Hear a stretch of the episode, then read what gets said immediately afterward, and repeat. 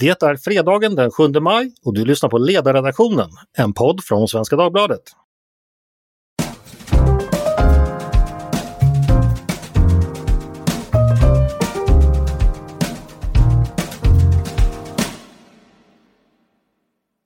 Varmt välkomna ska ni vara!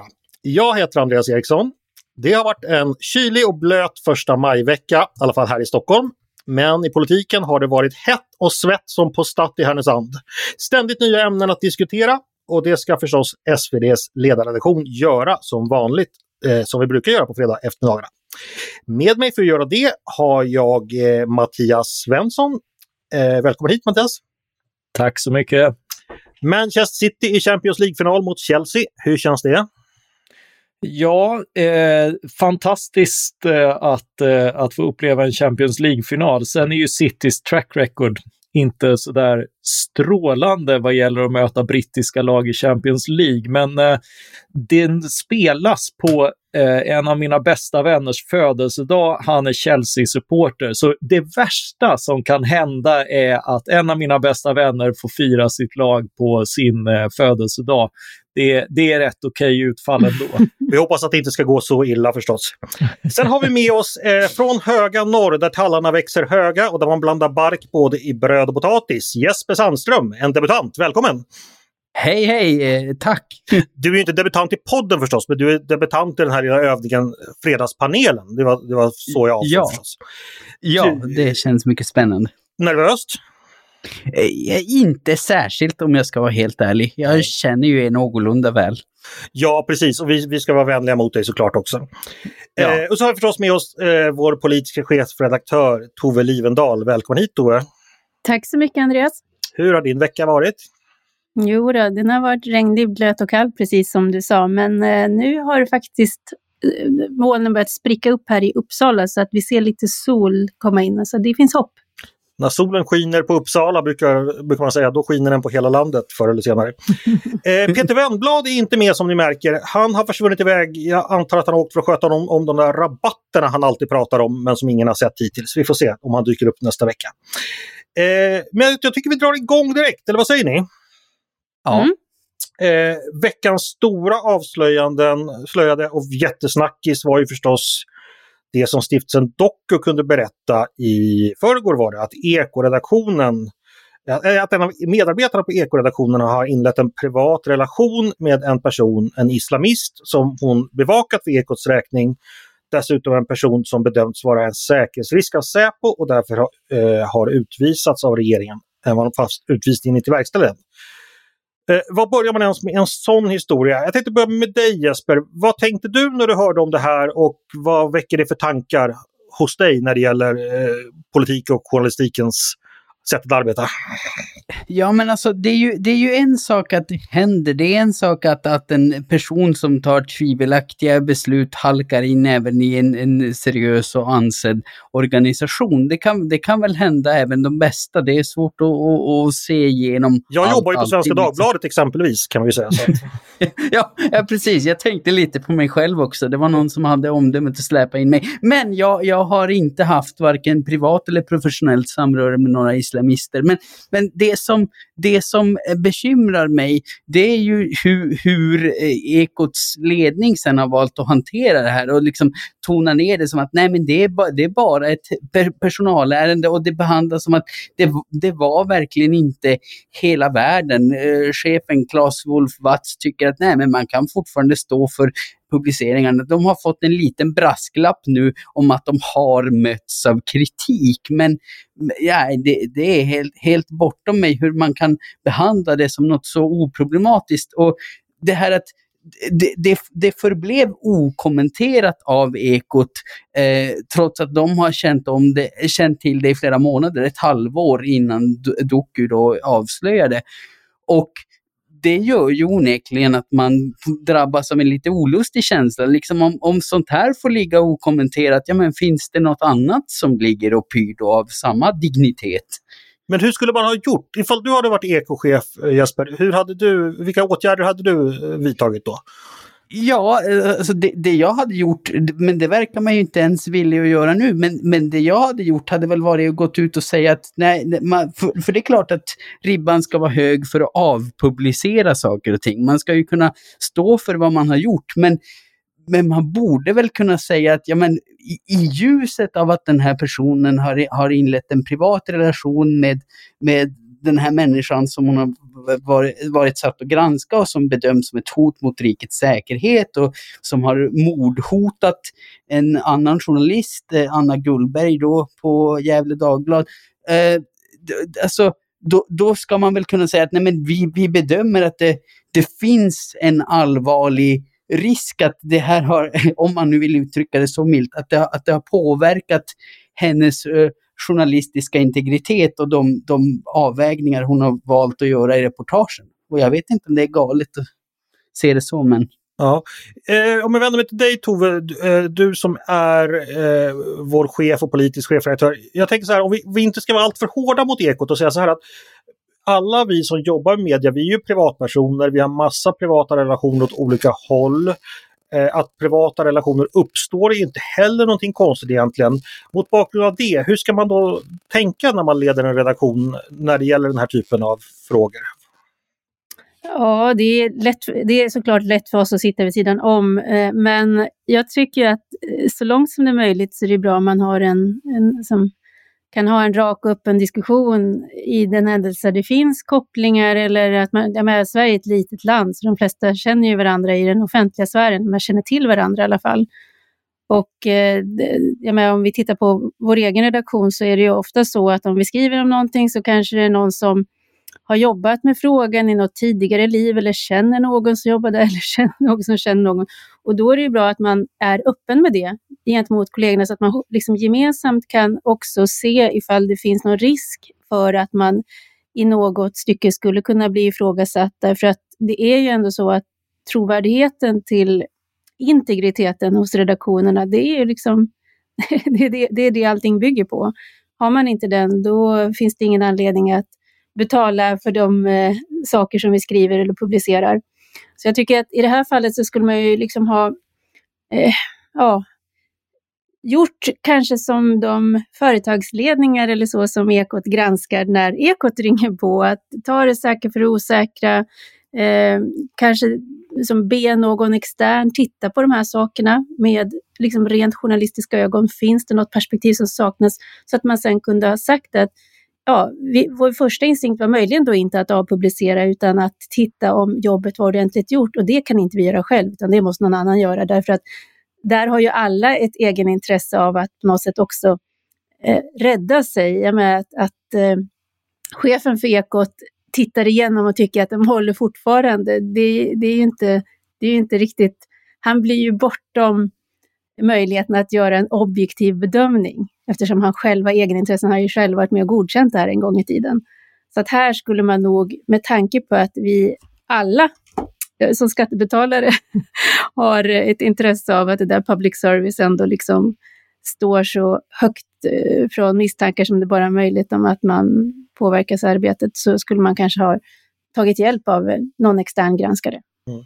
Det första jag tänkte när jag hörde det, det var ju att jösses, nu har skiten träffat fläkten ordentligt. Alltså det här är ju en perfekt storm rent utifrån liksom det läge vi befinner oss i i offentligheten, utifrån det politiska läget vi befinner oss i. Då liksom det finns en, från vissa specifikt politiska håll, en stor misstänksamhet mot public service som rör just vissa frågor.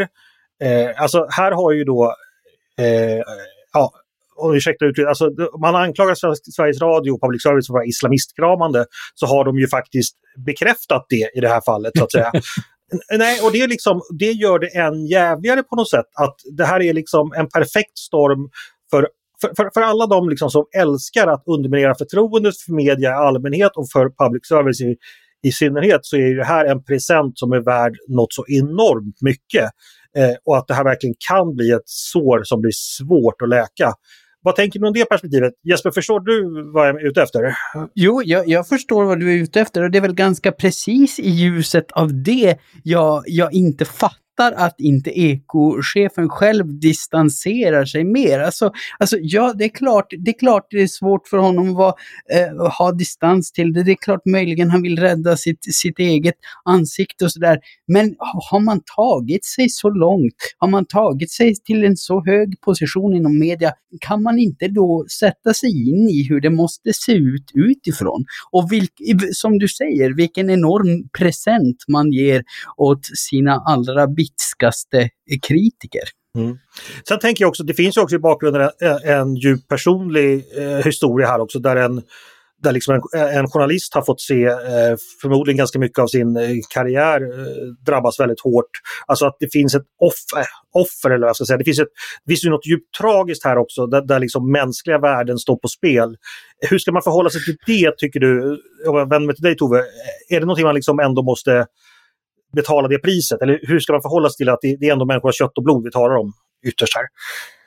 Eh, ja, fast det är det ju självklart. Men det är ju, och det, jag menar, har du en, en kollega som har begått eh, ett, ett irreparabelt eh, fel i tjänsten så måste en sån person skiljas från tjänsten eftersom, och som jag sa, det är liksom, jag tror att det är skillnad på vilken verksamhet man befinner sig i, men det är liksom, om, om man beter sig på ett sådant sätt som man verkligen skadar den mest grundläggande valutan man kanske har som journalist, nämligen trovärdigheten och integriteten, då är det, ja, då, då blir det svårt att vara kvar på ett sådant jobb. Men det innebär ju inte att man liksom inte behandlar den personen som en människa och kanske erbjuder stöd och liksom, eh, ja, som man kan behöva när man genomgår en kris, som det skulle kunna handla om i det här fallet. Så att du måste ju som arbetsgivare kunna göra båda delarna, både göra den professionella bedömningen om personen själv står i vägen för att kunna utföra sitt arbete på ett bra sätt, men samtidigt också bemöta människan i det här. Men arbetsgivarens uppgift gentemot också det, den verksamhet man driver är ju att se till att personer både kan komma till sin rätt med att verksamheten inte skadas. Mm. det, det måste man klara. Vi ska säga att vi hade då ett helt avsnitt av podden igår eh, som handlade om just det här då, då Sofie Lövermark på Stiftelsen Doku som eh, var den som avslöjade den här historien eh, och även Anna Gullberg från Expressen som då nämndes av Jesper tidigare som har varit chefredaktör på Gefle Dagblad som under lång tid granskat just den här islamistmiljön. Båda, båda medverkade där och de sa mycket kloka saker. Så vill ni ha fördjupning kring detta, lyssna gärna på torsdagens podd. Vi ska gå vidare och då tänkte jag vända mig till dig Mattias och då ska du få prata om läsk. För det har du skrivit om. Eh, det är ju fredag så det passar bra med lite läskeblask i glaset. Eh, vad, vad, vad vill du säga om läsken?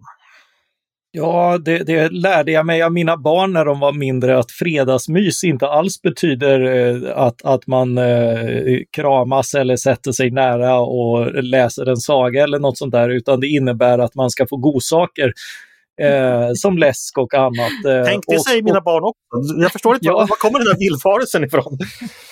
Ja, den har säkert sålts på oss, eh, men, eh, men det är ju det är många som trivs med den, eh, den banan också. Eh, både barn och gamla eh, tycks det. Eh, men eh, i Gislaved så var det stopp för läsk som måltidsdryck annat än vid storhelger därför att kostchefen bestämde utifrån de riktlinjer som finns att, att det här är inte hälsosamt och det är det förstås inte. att, att dricka mycket läsk, eh, för det är tomma kalorier och eh, inget man bör leva på. Men eh, det kan ju ändå tyckas som att människor som har levt ett, ett, ett långt och helt liv och är väldigt, väldigt vuxna eh, kan få bestämma det själva.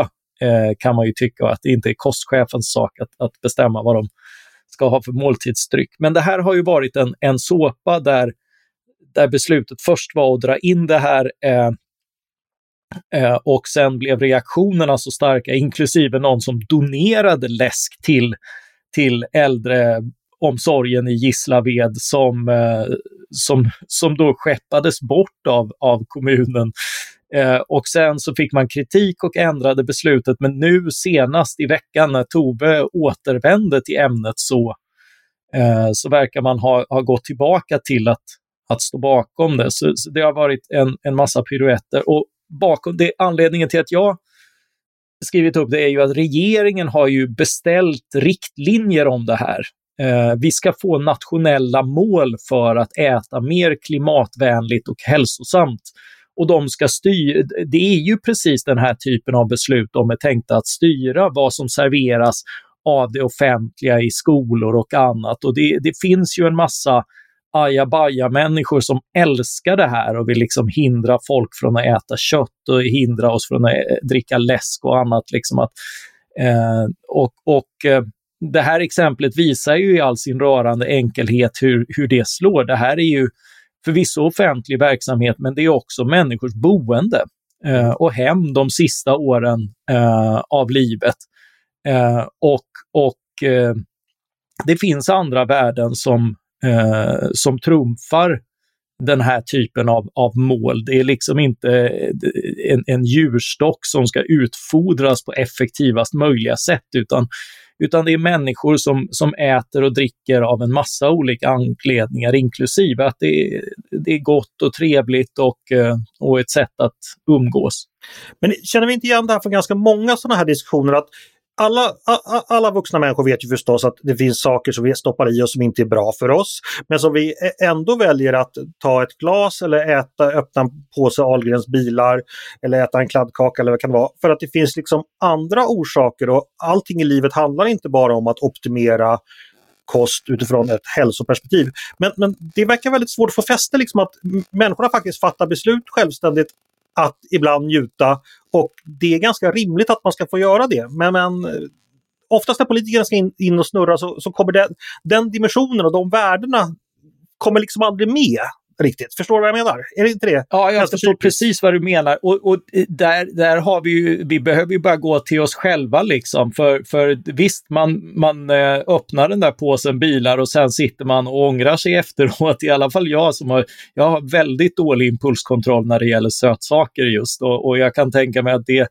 det kanske inte blir bättre med åren. Ibland vill man ju ha hjälp med det. Jag, Eh, min, min bekant som jag nämnde som håller på, eh, min vän som håller på Chelsea, eh, jag fick be honom att sluta ha ostbågar hemma när vi tittade på fotboll ihop. Jag mulade, mulade i mig så mycket att jag, att jag mådde illa. Så man behöver nog bara gå till sig själv för att veta att ibland behöver man hjälp med impulskontrollen och ibland vill man inte ha liksom allt eh, tillgängligt. Men, men det här är ju någonting individuellt att brottas med. Det var ju inte han som hade problem med det och det är inte, det är inte alla.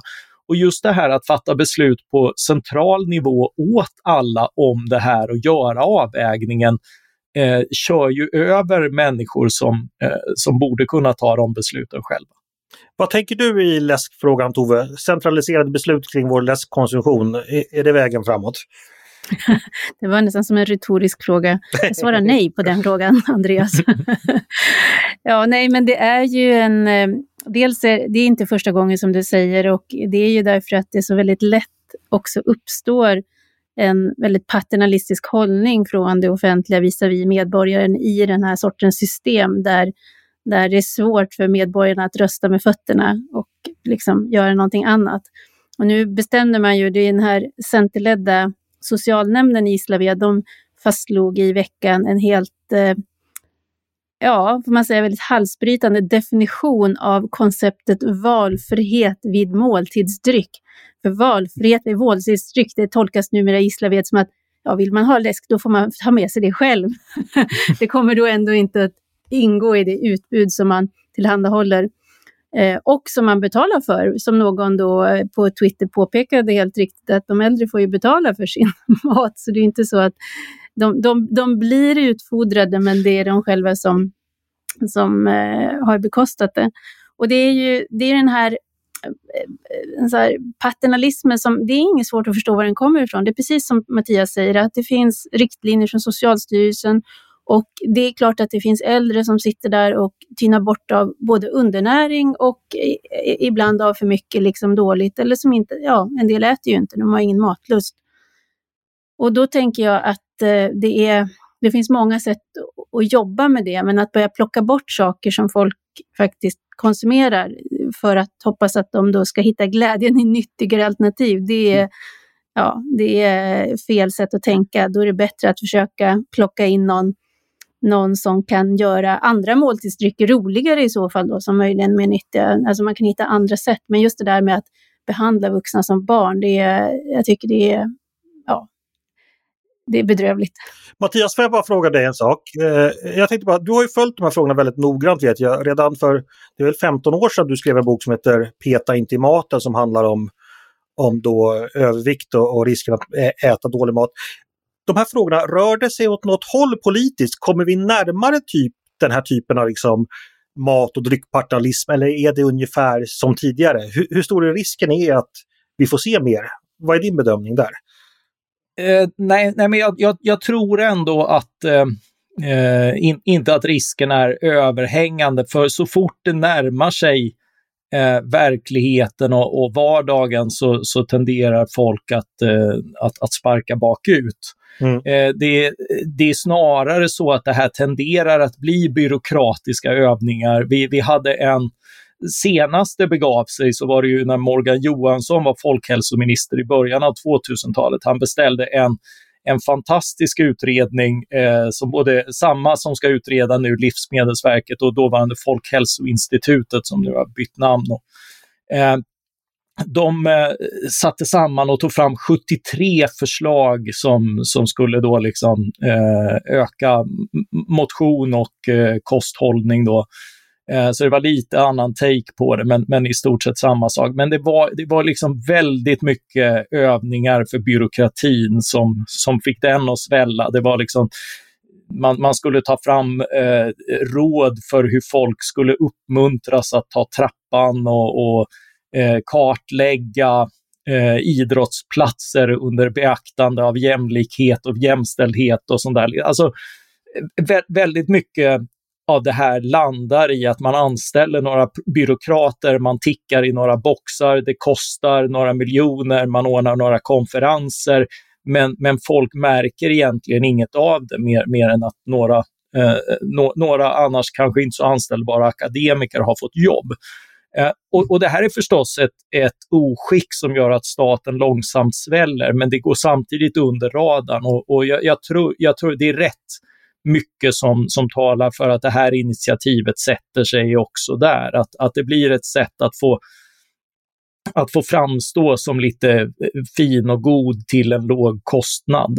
Eh, mm. men att, att det inte det landar i skarpa beslut att, att liksom göra godsaker dyrare eller sådär, så, så tenderar folk att, att reagera på det. Mm. Låt oss hoppas att eh, det stannar där, att Paternalismen mötte men, sitt... Men det finns ju alltså, brittiska tankesmedjan Foresight hade, eh, var teknikoptimister för ett tag sedan och eh, talande för den här liksom naiviteten i folkhälsovärlden. För de välkomnade då elektroniska möjligheter att se vad folk handlar. För då kunde man ju hindra tjocka människor från att handla godis. Mm. Det, det, det och, och man... även välja ut feta människor och sätta dem i läger över sommaren så att de skulle lära sig, så att de skulle gå ner i vikt. Det, det låter och det är liksom, ja, ja men visst.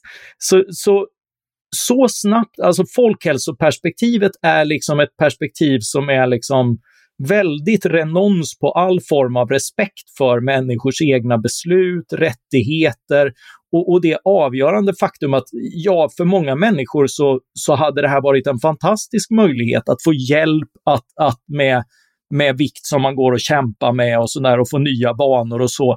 Men för den som inte vill så är det ju, är ju exakt samma åtgärd en enorm kränkning och det som det som skiljer dem åt är friheten att välja. Det är samma som mellan sex och våldtäkt. Liksom. Det är en enorm skillnad, inte för att aktiviteten skiljer sig jättemycket, utan för att frivilligheten inte finns där.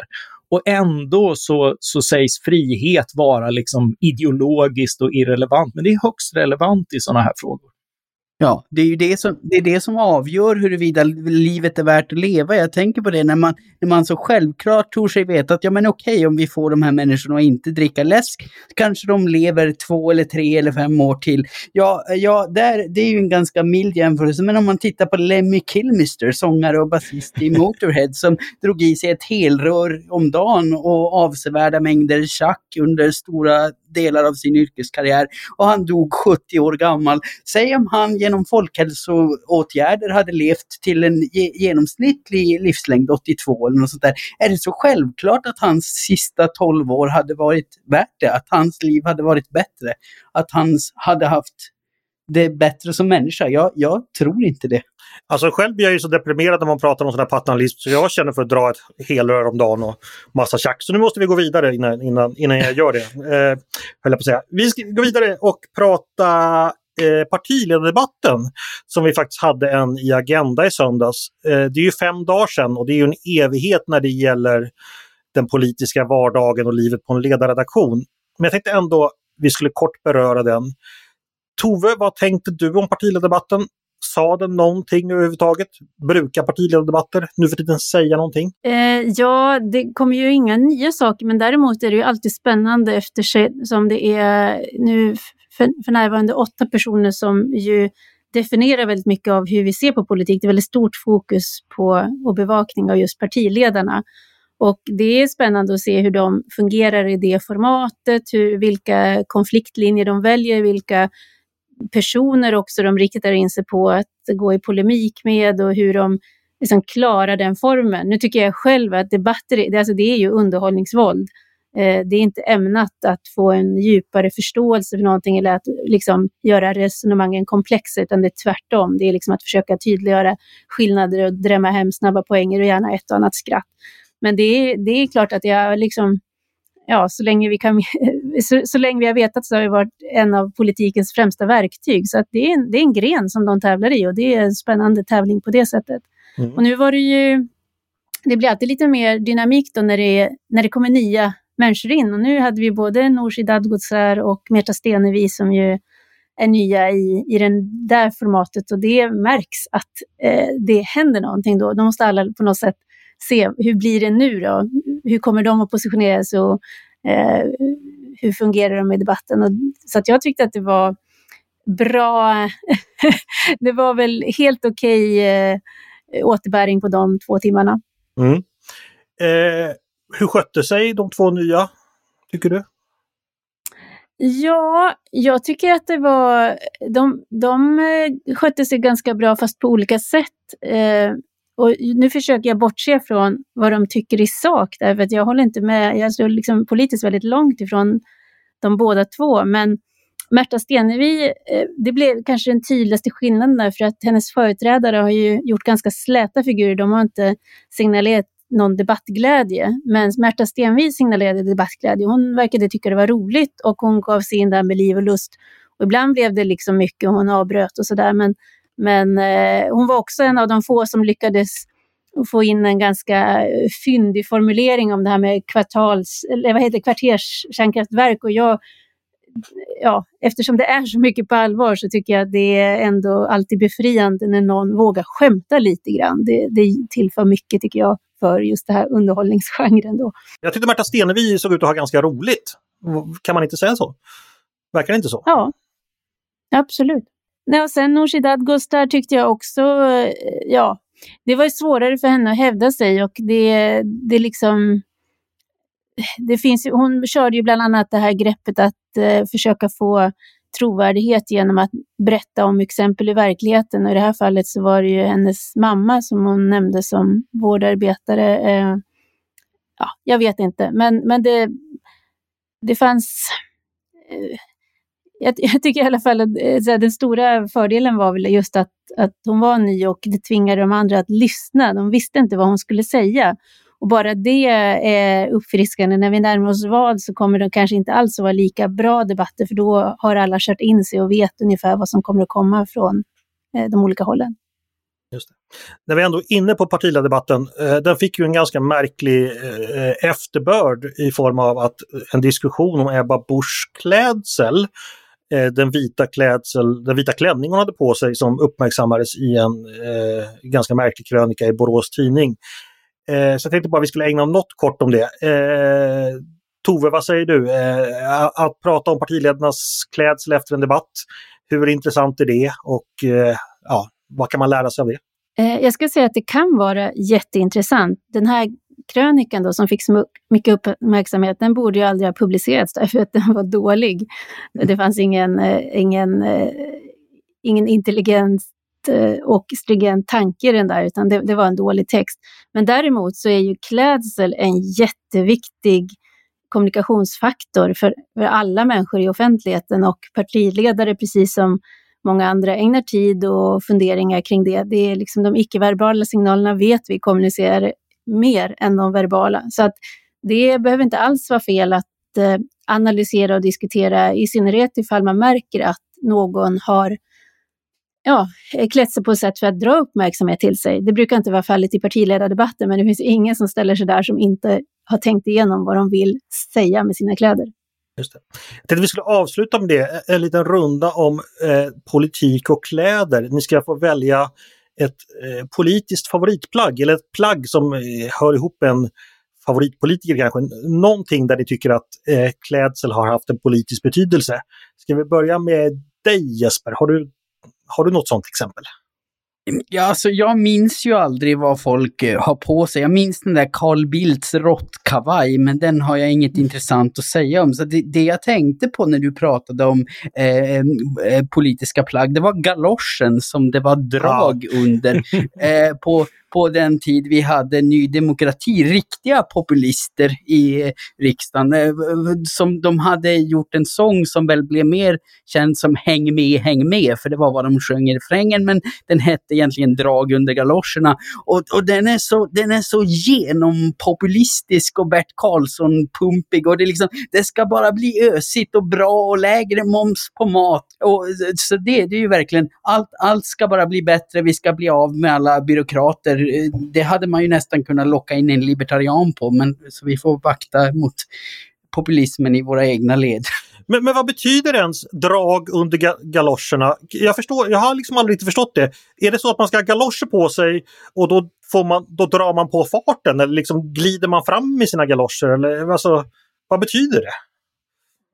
Någon som vet? Det är väl bara att, att det händer något, att, att man befinner sig i rörelse liksom, att det är lite action känner jag. Ja. Att man, man, man rör sig på så, sådant vis att det är drag under galoscherna jag, jag, jag sitter i rullstol så jag har sällan drag under galoscherna bokstavligt ja. talat. Men, men, men galoscher känns som ett ganska konservativt plagg också. Alltså att det är liksom någonting som, som man har haft sedan i hundra år tillbaka. Liksom. Nu, nu, nu, tror jag du djupanalyserar för mycket. Det har levt kvar i svenskan som ett idiomatiskt uttryck och det var så det kom in i låten. Jag, jag ja. vet inte om det är greve Wachtmeister som spelade in det. Men... Kan det vara Wachtmeister som stod för galoscherna och Bert som stod för draget och det var liksom kombinationen av det aristokratiska och folkliga? Kan man kanske göra den analysen eller är jag ute på djupt vatten? ja. ja, nej men det tror jag. Det tror jag. Det, det kanske du har en poäng ändå. Ja. Vi går vidare Mattias. Jag vet ju att du har mängder med anekdoter från ditt långa och händelserika politiska liv och många innefattar förstås både med och utan kläder vet jag. Eh, kan du ta något exempel? Ja, jag, jag, tänker på den här socialdemokraten som körde en eh, dörrknackningskampanj hos sin kollega utan byxor. Eh, men eh, ah, det, usch, eh, den, den eh, lämnar vi Nej, kan vi liksom, dra, eh, den drar vi inte liksom upp politikern som simmade berusad och naken i Kalmar. Men mm. jag tänker apropå kläder så är det svårt att undvika Ronnys mjukisbyxor. Alltså ja. det finns en fantastisk bild på Ronald Reagan där han har ett par mjukisbyxor uppe, nästan uppe vid brösten. eh, och sen eh, slips och skjorta ovanpå. Eh, så det, det, ser, det ser så fruktansvärt ut att till och med jag noterar att det, att det är lite smaklöst. Men det är samtidigt den bilden brukar jag återanvända när folk klagar på, på eh, mysbyxor som man ju gärna jobbar i så här när man sitter hemma. jag brukar säga det, vad, vad, som, är bra nog för Ronald Reagan är bra nog för mig. Men den bilden är väl från Air Force One ifall jag minns rätt och han är klädd ja. för långflygning. Så det är därför ja. han har Just det, ja. ja men det är en fantastisk bild. Det, det får ni alla googla, ni som lyssnar. Eh, Ronald Reagan, eh, vad heter mysbyxor på engelska? Eh, ja, pants. Sweatpants. Sweatpants. Eh, bra val Mattias, mycket bra. Eh, Tove då slutligen, vad, vad vill du lyfta fram i, ur garderoben? Ja, men jag har tre stycken förstår du. Oj! Ja. Offerkoftan. ja, precis. Men den, ingen som har, den, den, den, får man bara tänka sig. Nej, men först så ska jag faktiskt eh, anknyta till den här råttkavajen som Jesper tog upp. För att det var ju eh, Carl Bildt hade ju den här gröna råttkavajen och eh, han, det fanns inga eh, peer-teorier bakom, så han bara tyckte att den var fin och originell. Men sen dök ju den upp eh, några år senare på Rockbjörnen och då, hade, då satt den på Maria Wetterstrand. Hon hade bett om att få låna den och då visade det sig att Karl också hade inhandlat en röd eh, råttsidenkavaj så att de kom båda två i den. Eh, det tyckte jag var, det var lite roligt. Så det var min första. Min andra, eh, mitt, nu ska jag faktiskt berömma Annie Lööf. Jag har inte haft anledning att göra det eh, på senaste år så mycket för att jag tycker att hon drar sig iväg från verkligheten för ofta. Men i sin eh, nystartade Youtube-kanal, då öppnade hon sin garderob och visade upp kläderna som hängde där. Och då sa hon att hon hade någon som hjälper henne för att det är för mycket annat som tar tid. Och det kände jag var både ärligt och klokt, att en partiledare tar hjälp av sånt som egentligen inte behöver ta upp en partiledares tid så mycket. Så det tyckte jag var bra det förtjänade ett om, gott omnämnande.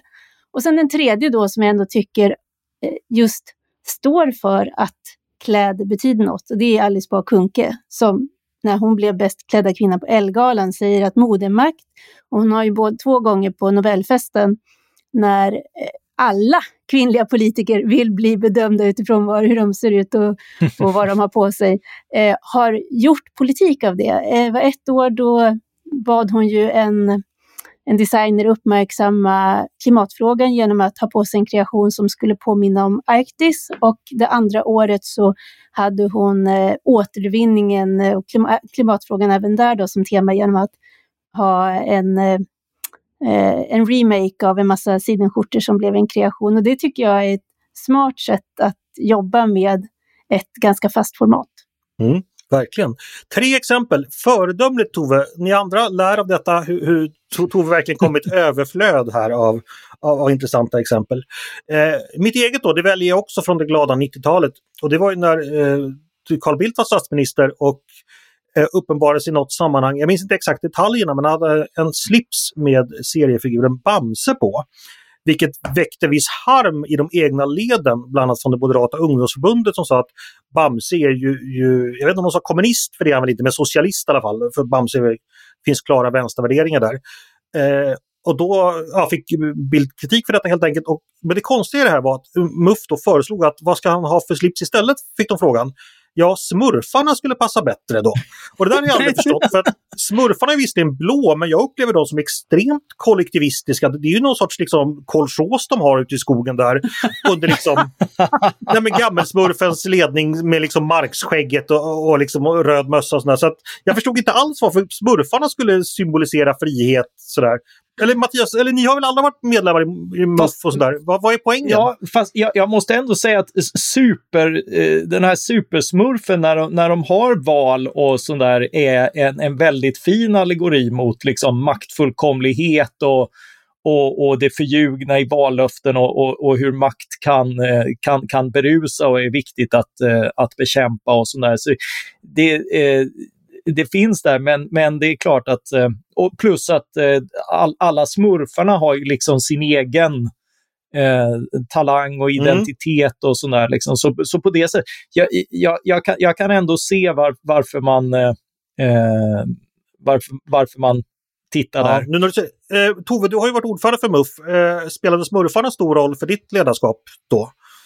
Nej, inte alls, men däremot kläderna. Jag tror att jag räknade ihop till en 20 olika t-shirts med tryck som kunde sammanfatta mitt MUF-ordförandeskap, varav den kanske mest iögonfallande togs på för nästan exakt 20 år sedan, eh, sommaren 2001 och hette I Love Bush. Mm -hmm. Ebba Busch då, eller? Nej, det stavades på ett annat sätt. Ja, ja det, var, det var inte en, en vit klänning. Nej. Det var, annars hade det varit väldigt jag fick, jag fick en förutseende. läs... jag fick en krit... eh, Jag fick mycket reaktioner, men det var en person som hörde av sig och eh, tolkade budskapet extremt bokstavligt. Men eh, Ja. säger inget mer. Nu slutar vi för idag. Eh, hörni, stort tack för att ni ville vara med. Eh, tack Jesper, strålande debut. Eh, tack Mattias och tack, Tack. Tove. Eh, innan jag tackar för mig ska jag bara passa på och eh, tipsa som vanligt om vår grannpodd på Svenska Dagbladet, eh, Dagens Story, där du på en kvart varje dag får en fördjupning i ett aktuellt ämne. Men det ni har lyssnat på precis nu, det är ledarredaktionen. Eh, varmt välkomna att höra av er till oss med tankar och synpunkter, eller om ni, någon har någon bättre förklaring på det här med smurfarna eventuellt.